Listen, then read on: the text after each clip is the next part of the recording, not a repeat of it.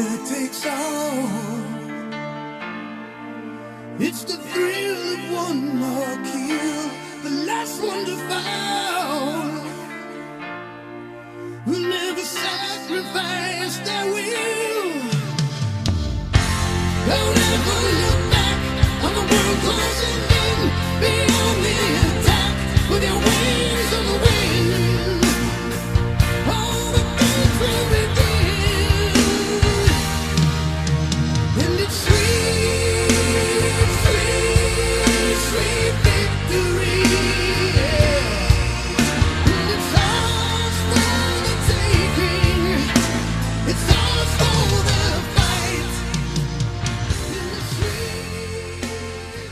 Giants 31, Cardinals 28. Welcome to Talking Giants presented by SeatGeek. I'm your host, Bobby Skinner, here with my co host, Justin Penik. And it's always great to have the first victory podcast of the season, Justin. It's even more thrilling when it comes off of being down 20 to 0 at halftime. The Giants scored 31 points and five drives at the end of the game. Probably could have scored 35 if they really wanted to.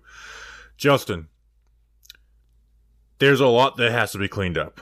They should have never been in this situation with the Cardinals, and I told myself I wouldn't be happy if the game was close, but damn it, I'm happy. That was something, huh?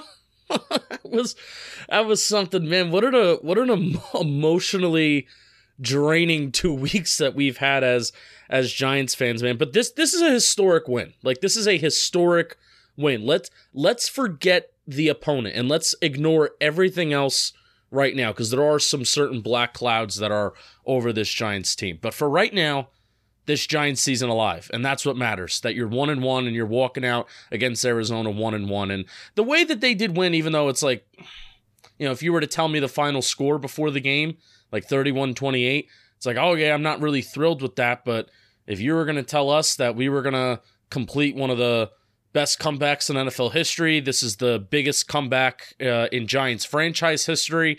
Uh, the first time the Giants have overcome a halftime deficit of 20 plus points to win since like October 30th, 1949. So that's like the pre Super Bowl era.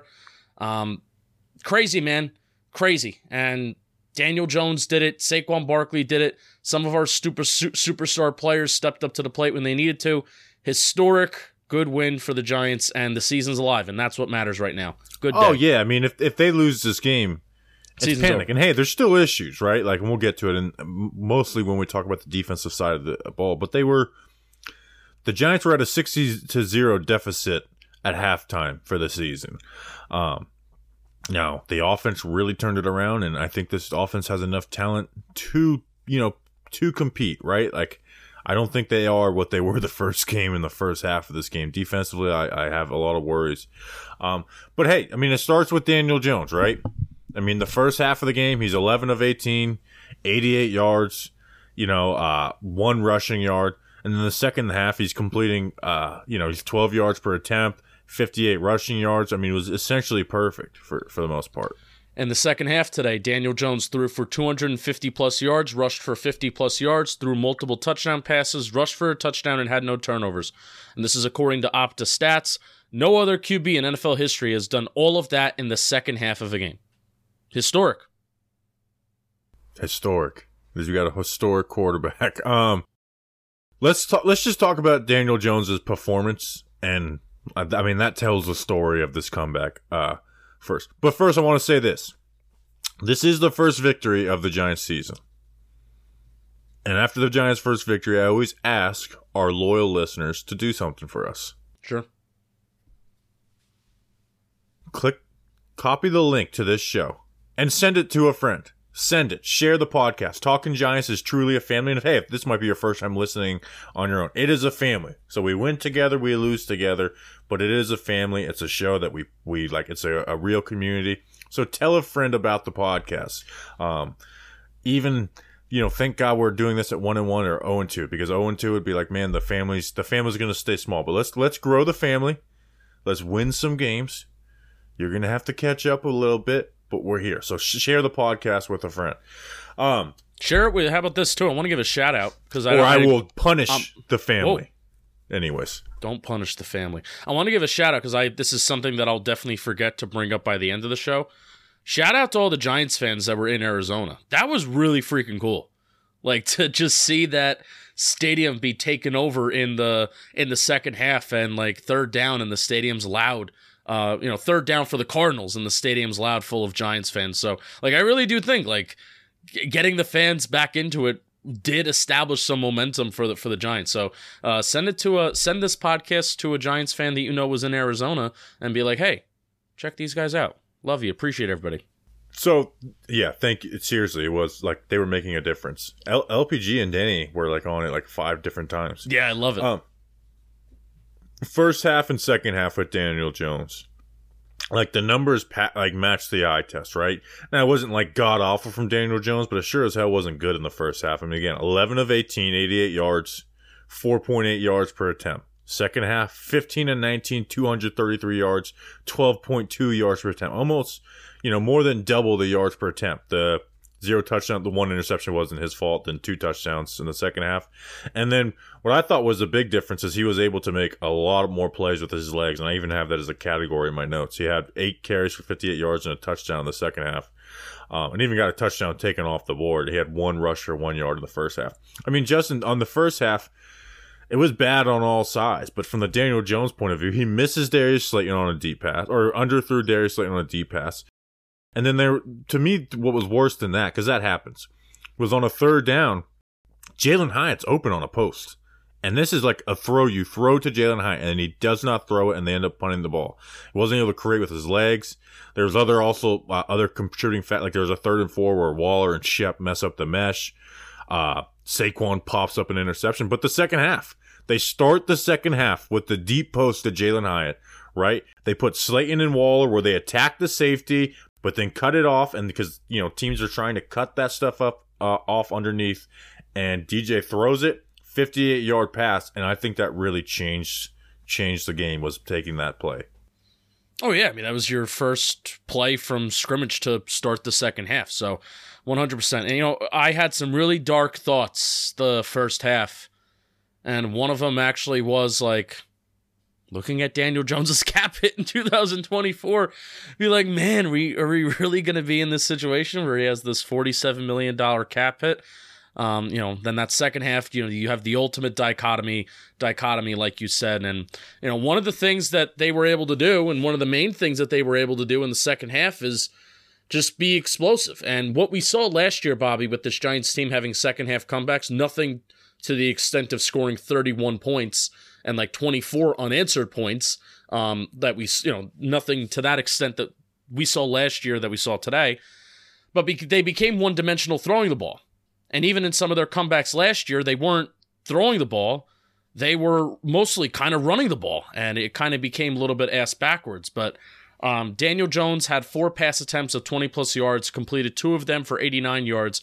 The most 20 plus yard attempts he took in a single game last year was three. So we were stretching the ball downfield. Um, we averaged 9.8 air yards per attempt, 1.4 more than any other game under Brian Daboll so far. Jones averaged 6.3 air yards per attempt last season in Daboll's first year. That was the lowest in the NFL. That's according to Next Gen. Um, and then what was the explosive plays today? As I looked that up, Bobby, do you have any thoughts? Well, no, the yeah the the, the to the Hyatt, right? I mean, those were the two deep passes he uh, contributed. Now there's stuff underneath, like, and the Hyatt one, man, I really think it changed the way the Cardinals play because the Cardinals are aggressive in their zone. They play zone, but they're aggressive. We talked about it on the preview pod, um, and like on that Hyatt, that first Hyatt throw, you have Slayton and Waller on the other side of the field, have them tight towards the towards the formation, and they shade the safety to that side, right? And then it's like, okay, Hyatt go win with the post because we're going to occupy that safety with Hyatt and, or with Waller and Slayton because they're going to try and underneath that. And then they started getting into their play action from under center and getting chunk plays uh, to Waller, Slayton, and Hyatt. But what they did is because, hey, now you got to respect us deep. But now they like to cover that middle of the field, right? That's where most of the chunk plays have come from the Giants, either play action. Well, the Giants started attacking the sideline out of those play actions, whether it was Slayton stopping on deep curls, which I want to talk a little bit about drive by drive stuff. Uh, high or you know Waller you know, showing like a over crosser out and then popping it back outside, and then even the Hyatt, the other Hyatt play where he got all the way across the uh, off across the formation, but still was on the sideline. He goes and uh, catch. Uh, high points it but again just didn't have like defenders underneath stopping you from making those throws and the giants really adju- i thought really adjusted well in the second half to what they were getting defensively but it started with hyatt creating some of the space underneath Oh yeah, for sure. Um, you mentioned play action, and Next Gen Stats put something out where Daniel Jones had more than two thirds of his passing yards come off of play action, 229 yards, which is a career high. Career high. He averaged 12.1 yards per attempt using play action compared to 5.1 yards per attempt without play action, which I find to be very interesting, Bobby, because that basically all came in the second half. All of the Giants' offense came in the second half.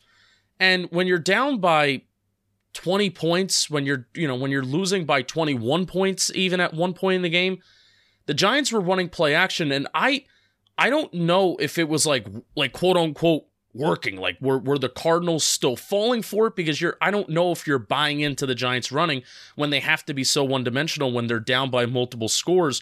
But at least what it did is i think it allowed daniel jones to set deep where you can get away from the pass rush. You can get away from a little bit of a weaker offensive line. They were using Daniel Bellinger a lot as like a, as like a pass blocker. He wasn't really going out and running routes, and it was allowing some of these deeper concepts to develop down the field, like Darius Slayton, like Darren Waller, um, like Jalin Hyatt. Um, and I have the explosive play numbers here too. There were no runs of 10 plus yards or passes of 15 plus yards in the first half.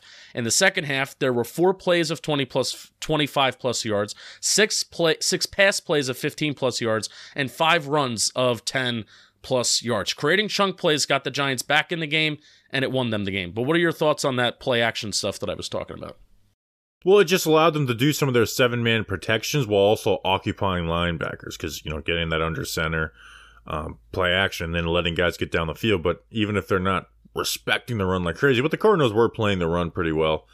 Um, it at least like your line, their linebackers had to, you know, key, you know, play their keys, and it allowed the stuff over the middle. And then corners were trying to, you know, chase it, and then they would pop it back outside.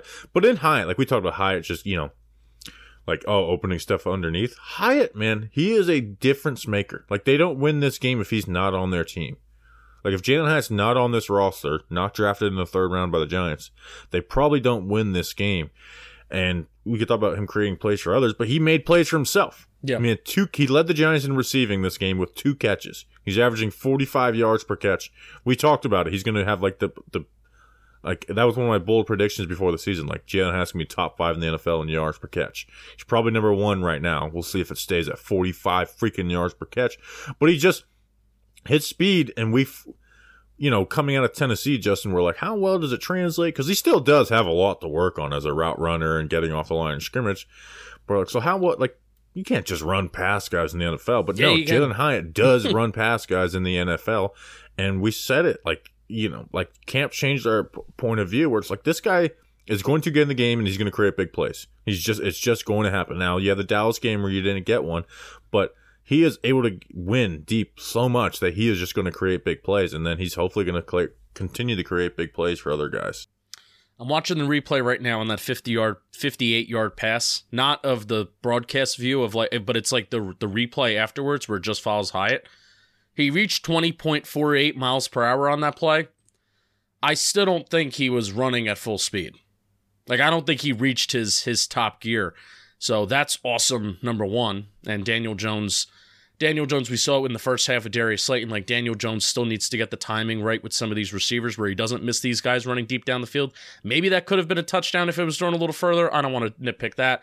And then even going up and high pointing that ball, that's not something that I was expecting Jalin Hyatt to to do. And the fact that he did that, the fact that he went up and he got that football, comes down with the catch clean while draped on the def- defender was draped on him, that was awesome. And those two plays do completely change the game.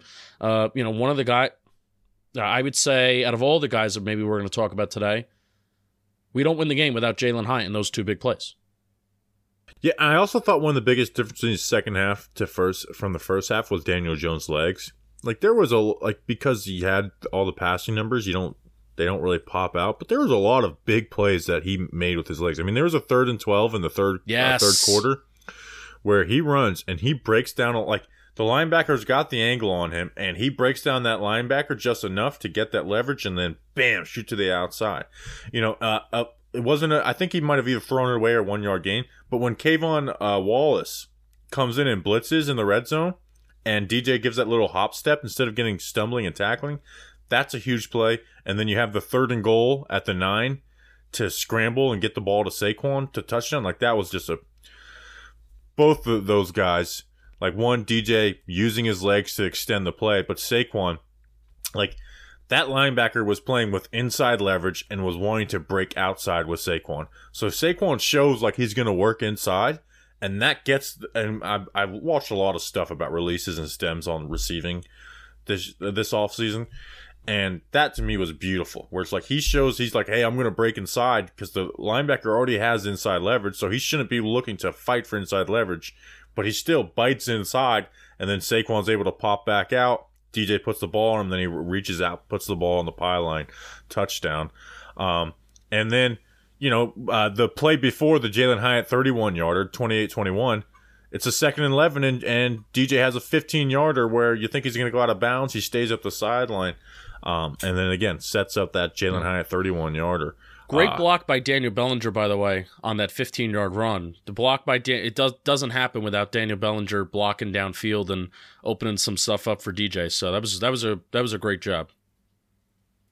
Yeah, so I, ju- I just thought, you know, we spent a lot of time talking about Daniel Jones to start with this pod, but for again being a sixty to zero deficit, and as bad as Week One was, and he didn't look great in the first half.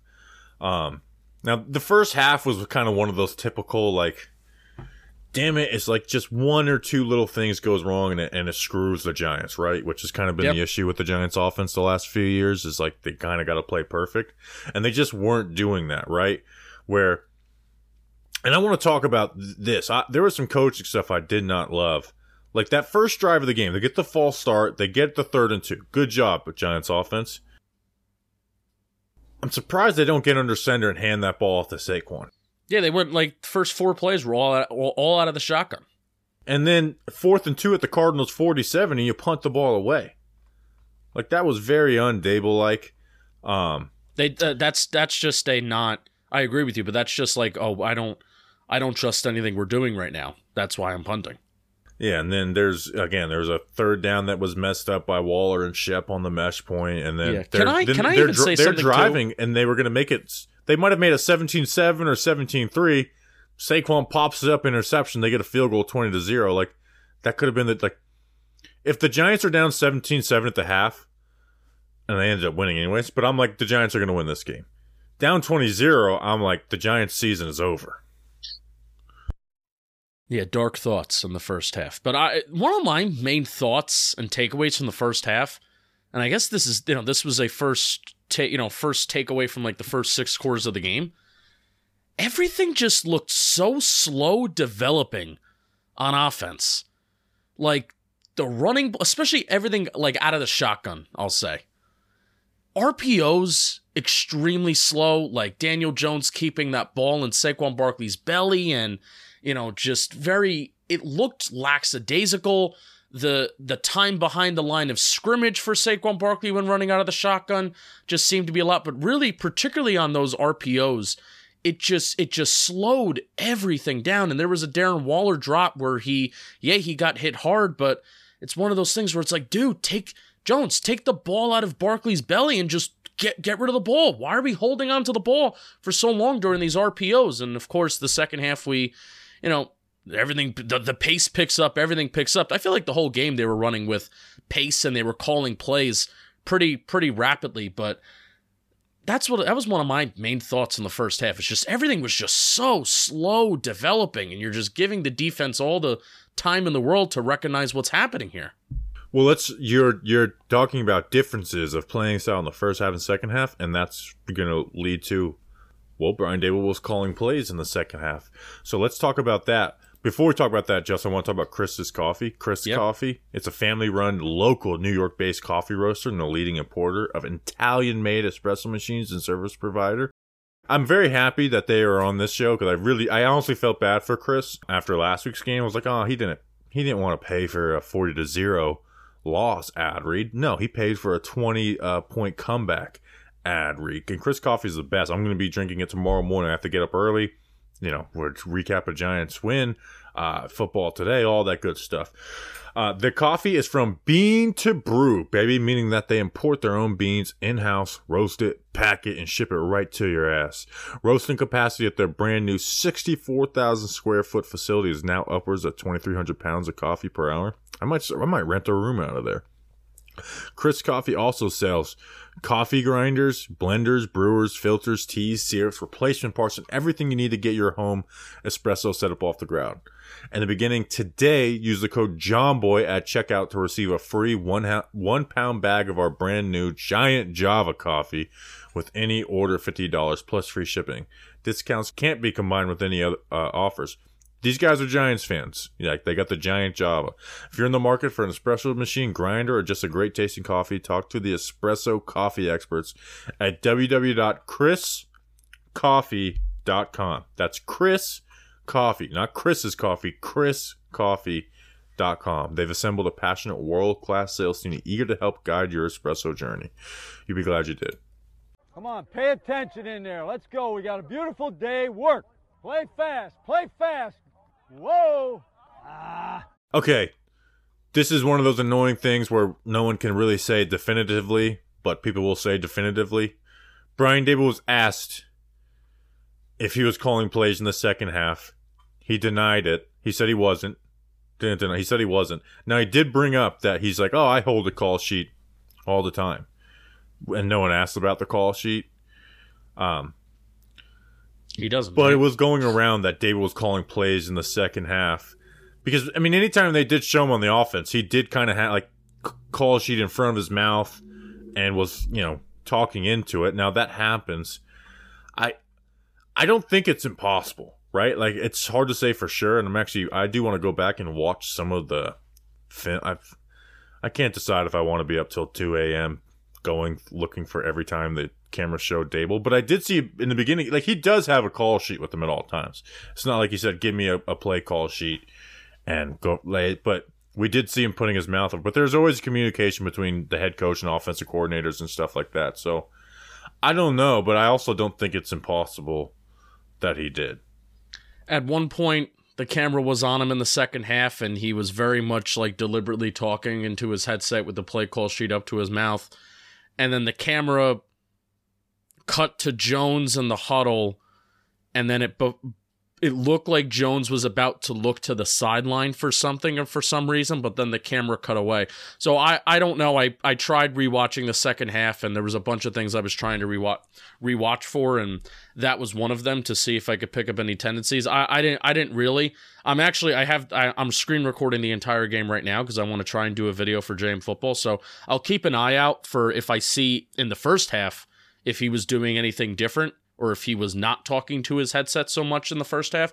I don't know, Bobby. Um, it's going to be one of those things where I think we'll find out eventually whether it's true or whether it's not, and I'm not gonna, I'm not gonna put too much like stress on if it happened or if it didn't. You know, because we've said for two years now, Bobby, that the script of plays are already basically decided. Like this is Brian Daboll's offense. It's kind of Mike Kafka as play caller who's just pushing the buttons and calling which plays exactly when, right? So that's why I don't really like stress it too much. Yeah, I will say last week there was last week what they were calling was a lot different than what they did last year. Um, when I'm talking speaking of the Dallas game, like what they were calling was a lot different. Today we saw a lot of similar things to last uh um last season. So And even like even thinking back to Daboll and Buffalo too. Like think of how much play action that they ran, you know, up there. And Yeah. that's what we saw in the second half is just play action to death, play action to death, regardless of whether you have a run game or not, or regardless of whether the run is even a possibility when you're down by 21 points. They were just doing it, doing it, doing it. Um, you know, and Waller was open, Hyatt was open, Slayton was open. There were a bunch of guys that were open for it. so regardless if he did or not, I even if he did, I don't see it being like okay, Daboll's taking off over play calls for the rest of the year. I like I think it would have to get there'd have to be more bad things to happen for them to get to that point. Um, other things on the offense. Say, I mean, Saquon one had that big run at the end.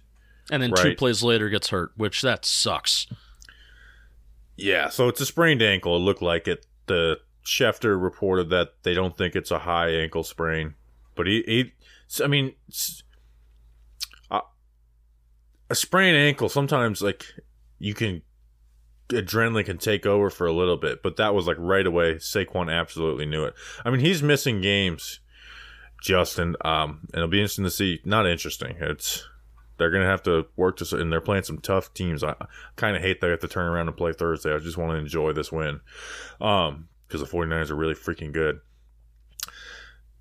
But yeah, obviously he's a big loss. But you you posted, and I agree with you 100, percent man. And hopefully, do not force Saquon Barkley back because history has always shown that that's never a good idea for the Giants. It's not a good idea for him. You know, just he he's not he's not a very good running back when playing injured and playing hurt. And this is this, this has nothing to do with Saquon Barkley's toughness. In fact, it, No, it speaks more to his toughness. it's a Like even t- 2019, he came back from that sprained ankle way too early, but he didn't. Like, he didn't look good coming off of it. Yeah, yeah. I mean, even last year, the, when Saquon Barkley was going through what was it? I think it's like a shoulder injury or something. Yeah, the shoulder. So he just didn't look good. And then as you know, December comes around, he he starts to look better, and they don't give him as much of a workload. But when they were giving him like you know 17 18 19 20 carries a game towards the middle part of last year and he was really going through it with that shoulder that's when Saquon Barkley was at his worst he's he's not a player that performs well when he is hurt but before you know before we even get to talk about that we'll have time to you know we'll, we'll wait for like the official injury designation it was really cool to see that even in the second half when the Giants were so throw heavy so throw heavy um, you know, hate the first half when he drops that, you know, when he an, another another interception goes, you know, goes through Two, his hands. three interceptions this year. Two of them popped up out of Saquon's hands. Insane. Yeah, was, that was like the uh, really like this is really what's just going to happen. The Giants are going to be down again, zero points and two interceptions like this.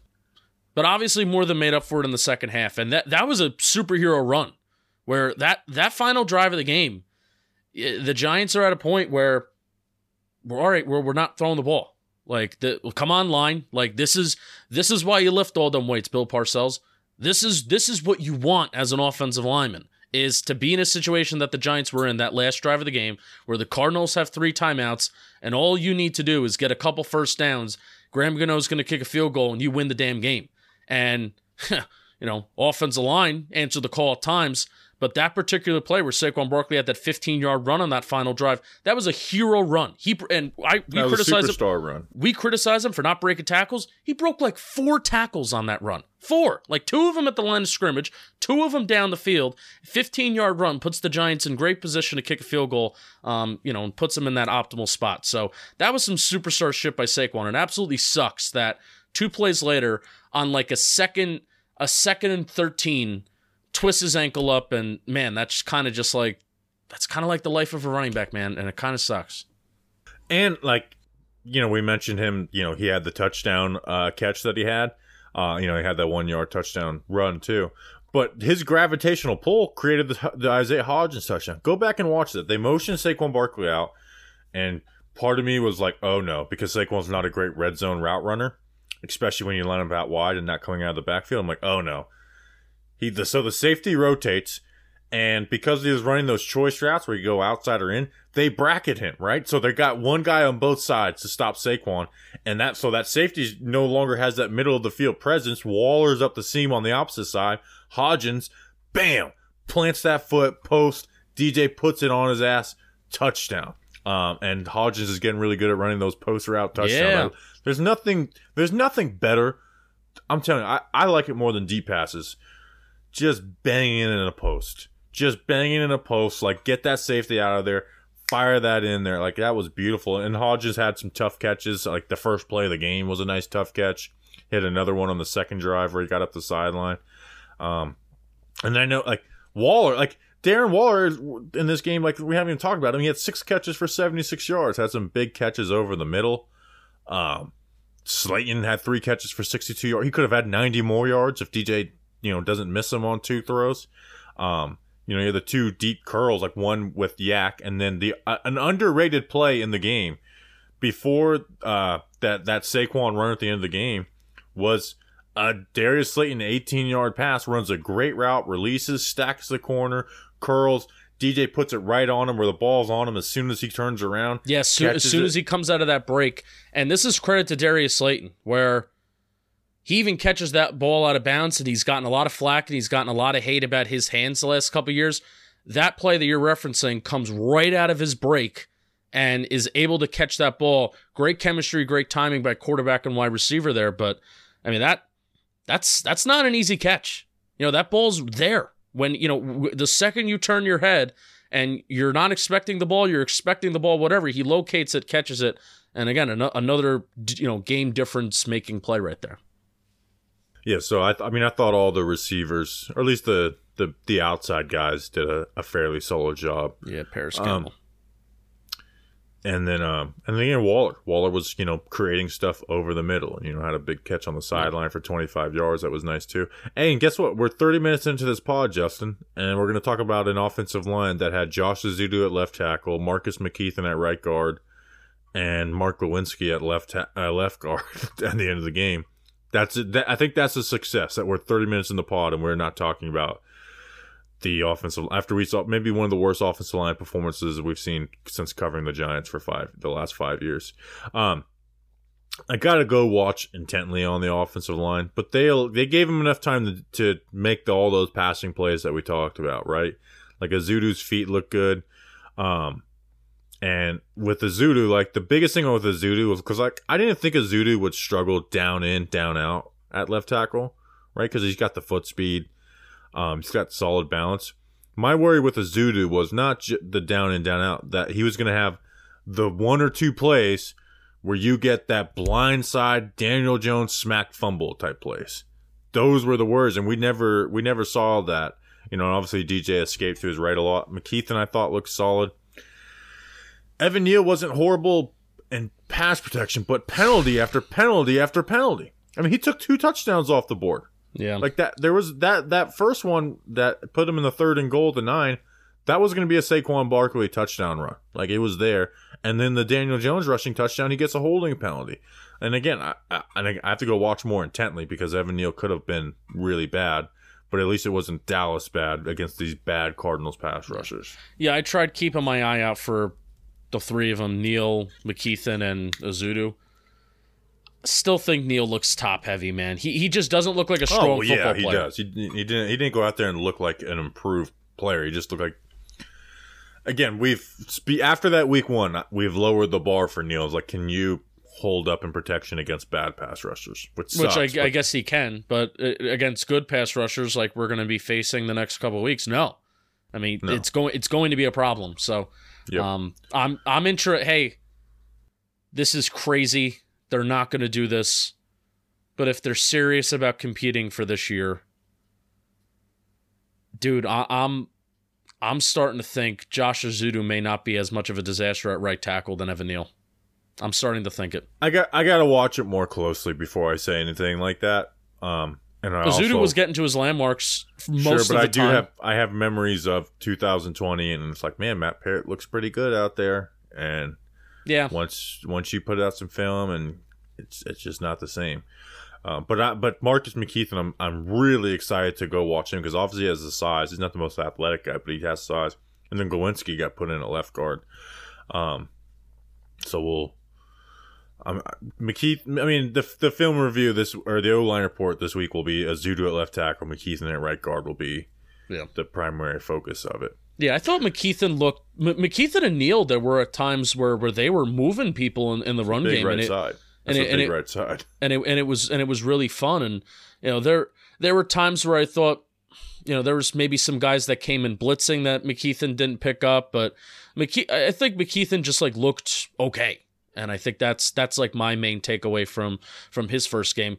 That there were John Michael Schmitz. I'm interested to see, you know, in the O line report. I don't know if you're going to do a segment on him or you're going to talk about him all that much, but John Michael Schmitz, I thought looked really, really good, and there were some times where I saw him pancaking dudes and getting in dudes' faces. So JMS is is really, really fun, and ben, that was a scary Ben Bredeson play too. I I hope he's okay. We need him to be okay. Probably won't be okay for Thursday. Yeah, I, I wouldn't expect him for Thursday. Mark Glowinski continues not to give a shit. So Also, now we have a trend of Andrew Thomas where he's a game time decision and doesn't play. So next time that he's in a game time decision, I'm just assuming he's not going to play. Um, are we, are we ready to talk about the defense? Um, I want to give a shout out to Daniel Bellinger. I mentioned on that 15 yard Daniel Jones run that he was out there blocking. Um, I want to give myself a pat on the back because I mentioned in the mailbag that one of the adjustments that the Giants offense can make is leaving Daniel Bellinger in as a pass blocker. And I think the majority of the plays that he was in today, he was in for more than you would think.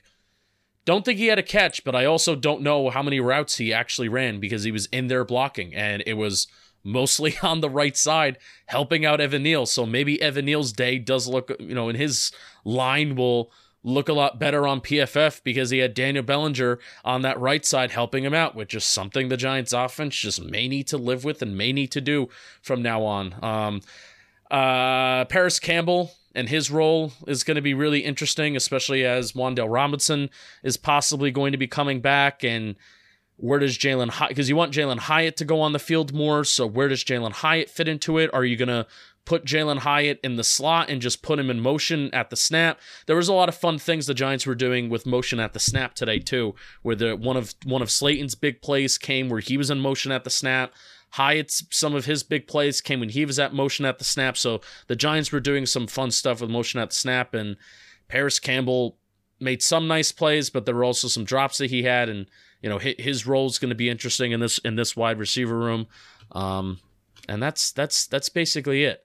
Daniel Jones showing grit. That was real, and just him being fired up like that when he scored that touchdown that wasn't a touchdown, Bobby, that rushing touchdown, and he screams like that's emotion that we don't really see a lot out of Daniel Jones, but man, it it it just seemed like he he took it personally to will this Giants team back, and that was really really cool to see as a person and as a Giants fan who just roots for Daniel Jones. It was cool to see him show that emotion and wear his heart on that sleeve for a hot second, and then you told me before we recorded. He's calmed down enough during that post game presser to talk about it like it's just an, a regular Tuesday afternoon presser. So that's why I love the guy. All right, we got to talk about this defense. Why don't you talk to us about something else? I'll talk to you about something else, Bobby Skinner. Miracle Made. That's right. Did you know that your temperature at night can have one of the greatest impacts on your sleep quality? Oh boy, I knew it. Inspired by NASA, NASA Miracle Made uses silver infused fabrics and makes temperature regulating bedding so you can sleep at the perfect temperature all night long. Miracle Made nicely sent us some sheets, Bobby. I actually I gave it to my mom. I said, "Mom, I love here, them. try it. Let me know how it is. And she tells me all the time, Justin, I love these sheets that you gave me. I'm never changing them. I'm washing them every week, but I'm never changing them. Never changing them because it's self cleaning and designed for your skin. These sheets are infused with silver that prevent up to 99.7% of bacterial growth, which can clog your pores, allowing them to stay cleaner and fresh th- for three times longer than other sheets. So I guess she doesn't need to wash it every week. Luxurious comfort and quality Miracle sheets are luxuriously comfortable without the high price tag of other luxury brands. Go to trymiracle.com slash giants to try Miracle Made sheets today. And whether you're buying them for yourself or as a gift for a loved one, for your order today, you could save over 40%. And if you use our promo GIANTS at checkout, you'll get three free towels and save an extra 20%. Miracle is so confident in their product, it's backed by it's backed with a 30-day money-back guarantee. So if you aren't 100% satisfied, you'll get a full re- refund. Upgrade your sleep with Miracle Made. Go to trymiracle.com slash giants and use their code GIANTS to claim your free three-piece towel set to end save over 40%. Again, that's trymiracle.com slash giants to treat yourself. Thank you to Miracle Mint for sponsoring this episode. Bobby Skinner, you'll be glad you did. You'll be glad you did. Hey, Shula, you better hope I never get back in there. I will kick your Hey, baby, let's go out there like a bunch of crazy dogs. Have some fun. The Giants defense. They have zero sacks through two games. They have zero interceptions. Sure. This unit doesn't generate pass rush and has a crazy amount of miscommunications. a crazy amount of miscommunications. I mean, they can't deal with a rub route or a switch uh, a switch release. Like this is the team when we were in training camp, right? And we're like, the Giants' offense looks great. The Giants' offense looked like it did today, and but we finally had a point. It's like, okay, but can we have one day where the defense makes some plays? And they just that day didn't come, and that's what this defense looks like, right? And I want to speak to the miscommunications before we talk about lack of pass rush and individual performance. There was five very, and there's probably more others, and there was some in the Dallas game too. McFadden and Adore had one of the worst I've ever seen, where they motion the tight end to one side, McFadden chases it, they run a slant flat, McFadden chases the flat into man, Adore just stays on the sideline picking up the flat, and it leaves the slant wide open. Um, then Adore uh, goes uh, with Banks. They get a, a they get a, a, completion on a slant on a first and goal, where Adore is in the slot, Banks is on the outside, and they run slant flat again. And Adore, for some reason, out of nowhere, is going to undercut it and takes it over the top, and then picks Deont like he picks Deonte Banks, and it leads to a slant. The rubber out for a touchdown to Hollywood Brown. Adore got, got caught on that. Like uh, the, the Adore thing, we talked about Adore being in a slot. How does it work? It's kind of had more of a negative impact on Adore than anyone else. Uh, Hey, he's not a Deonte, slot corner. Deonte Banks and Bobby Okereke. They had that switch release on the tight ends. They didn't know which way to go. They get a first down. And then the one that they didn't convert on, uh, and they're lucky because this could have changed. This could have changed the game. That first drive of the game where they ended up missing a field goal. They almost had a touchdown to Zach Ertz, right? Why Yeah. was Zach Ertz so wide open? They ran post wheel. The Giants were in cover four. Banks should have stayed on the sideline. He chases the post and it leaves it wide open. Like when you're drawing up on the board, that's what you're hoping is like, hey, we want to trick this outside corner, and that's what they did. And I'm sure when I go back and watch all 22, though, there's going to be some more. If there was that many that were like playing on broadcast view, like there was a crazy amount of miscommunication. Like this defense, like that, that's got to get coached up and figured out because it's it is really bad, and that's going to happen when you have young guys on the outside and stuff. But a lot of it was involving Adore. And maybe Adore is the one that's right and everyone else is wrong, but sta damn, it was it was blatant how many times that that, that happened. Yeah, it was it was really disappointing because after Dallas, where I thought the defense didn't necessarily play horrible, we didn't really get a chance to see Dallas run like a legit offense because they basically were up sixteen to nothing as soon as you blinked. And the one and they had like a red zone stand stand too against Dallas. So I was like, all right, I'm excited to see this defense hopefully dominate uh, you know, in, in more of a game neutral situation. And man, they they just didn't. And I'm even looking at Josh Dobbs's uh, spray chart right now. One, two, three, four, five pass attempts behind the line of scrimmage. There were some other ones near the line of scrimmage, but like th- this is a game where I was expecting screens to be thrown galore because what happened to the Wink Martindale defense that dictates the terms of the game? I was asking, we were both asking that in the first half, Bobby. Why are we playing so lackadaisical and allowing the Cardinals to do whatever they want and dictate the terms of this, di- dictate the terms of the game? Oh yeah, that was thought the major frustrating point of the first half. we thought this was gonna be a Wink Martindale comes in and and just destroys this this quarterback who's not meant to be out there. And I mean, on th- there was like third and seven when it was zero zero, and Wink just rushes forward and drops in the quarters coverage.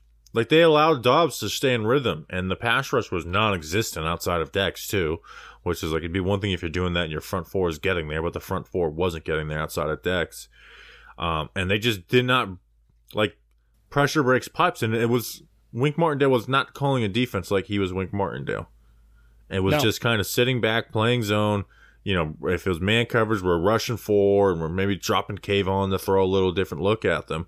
Um, but yeah, I mean, like again, you let you allowed Josh Dobbs to just stay on schedule consistently, Nick. and anytime you did put a little heat on him, he folded, Yeah. right? Which was, wasn't very often, but when anytime you did put heat on him, he folded. And I was just, I was waiting for it. I was like waiting for it, just like, hey, let's let's bring the heat on this dude and, and let's force a bad play because every time he got under pressure, he he had issues. Yeah, which is what you want to do against bad quarterbacks. And Josh Dobbs is not a good quarterback. Made him look like a good quarterback, and there's going to be Cardinals fans that are going to be coming away from this game being like, all right, are we going to be able to survive at quarterback with Josh Dobbs? And that's really unfortunate that Giants fans are allowing Cardinals fans to have that conversation.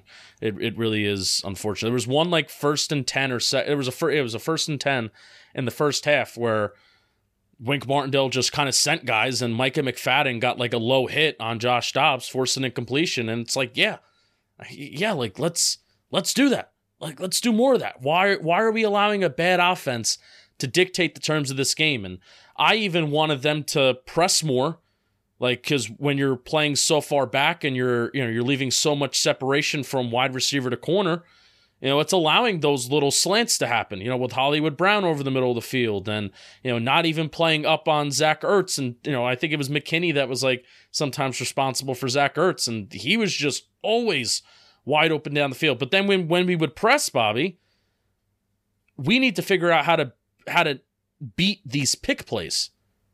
Like just getting picked, and you know that's how guys are able to create separation there. Whenever we are playing press, it's two weeks in a row where teams have been able to run kind of like these pick plays on us, and it just leads to big plays. It's not good, man. And uh, we haven't even talked about the run defense yet.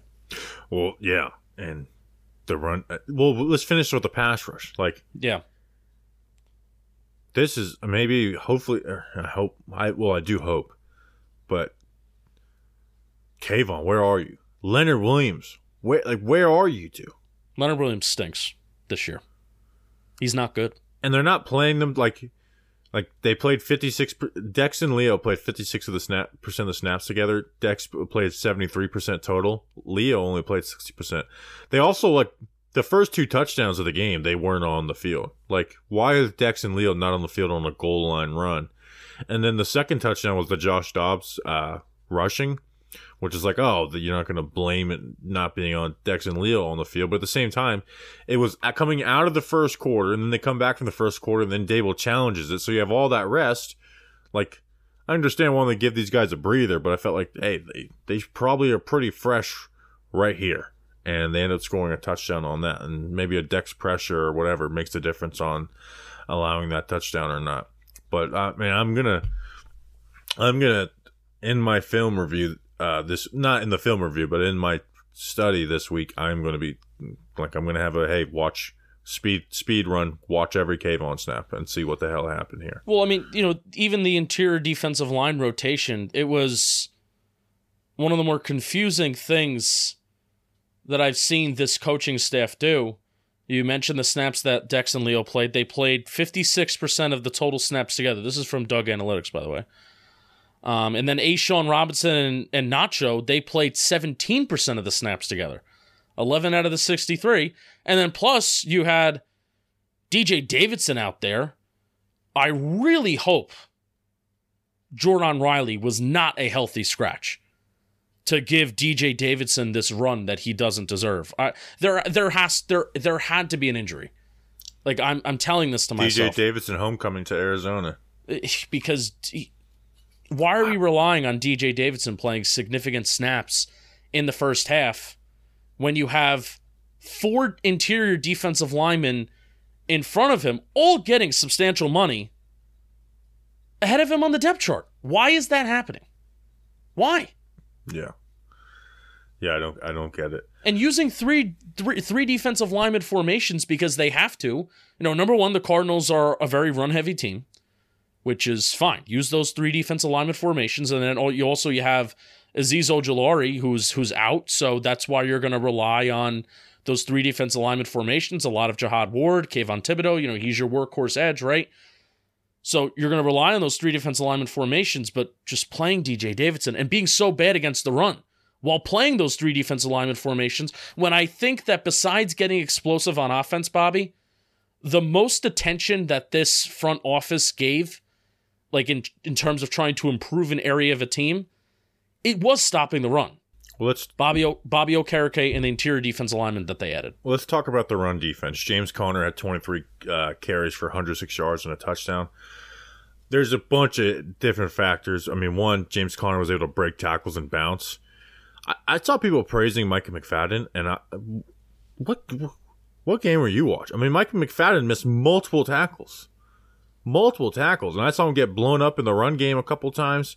Um, that was fr- and Okereke. Okereke in the first half was getting beat in the run Really game. Now the bad. s- The fourth, like the end of the third, start of the fourth, all of a sudden Okereke started playing with his hair on fire and was blowing stuff up and making plays. Yeah, But really also good that second half. defensive pass interference, which was like, what are you doing? Like I don't understand. What's the plan there? I mean, basically the only good run defense was Dex making a play here or there, and then Jason Pinnock had three tackles for a loss off the edge. Um, and also I thought the corners were fit in the run very bad. Like Banks had multiple times where it's not going to be no seen, but it's like Banks, and it's not going to be remembered because he's an outside corner. But like Banks was just getting blocked up or not filling up, uh, filling in the hole where he's supposed to. And I thought Dory missed a couple on that. But yeah, that was. I so I did the the um the pregame Q and A live stream uh, this morning, and someone asked me a question.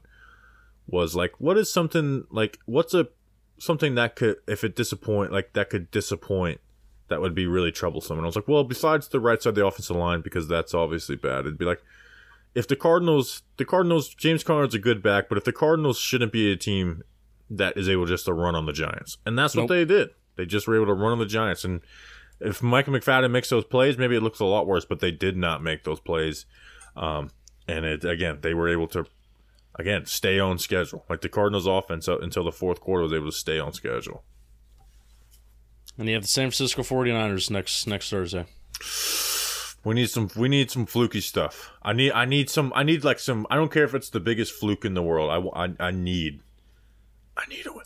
They shouldn't something- they shouldn't throw the ball. Yeah. They shouldn't. Well, no, they should because they are able. I mean, the Giants' pass defense hasn't been great. Here, you want to know something? The Giants helped the defense out a lot towards the end of the game, and you usually don't say this when you're on the side of it. Penalties, penalties were helping the Giants out a lot. Like that block in the back on oh, the play, save the game. Uh, there was a lot of false starts and stuff. Like, and there was a couple of like Adore. Now Adore, I don't think had pass interference, but Adore's reaction to that pass interference call because Adore flipped, Adore flipped and walked straight towards the referee. Like seriously, if he doesn't have that reaction, he doesn't pick that flag up. Oh no. That was like, oh, maybe I did screw that up. I was a little too uh, heavy, and I don't think it was a pass interference anyway. So good job, but um, they get they got some help from there. I They mean, do, do you have anything else, Justin? Yeah, Again, it's um, just no pass rush and miscommunications, and then not stopping the run. Like that's there's still worries about this offense, right? Like, defense. but the defense is the Oh. main is the main like the Cardinals just put 28 points on you. And it wasn't by like a play here or there. Like they kind of moved the ball consistently to, until the end of the game. No, there's there's worries about everything. Yeah, but the defense more so than anything. Yeah, no, one hundred percent. I I will say Dexter Lawrence just took over in the second half, was just making run stop after run stop and pressure after pressure. Um, really cool to just see him take over that game in the second half. Bobby Okereke really did have a good second half after having a very rough first half. So that that was that was cool to see. Um, I thought Isaiah Simmons played well, Third and I down think tackle machine.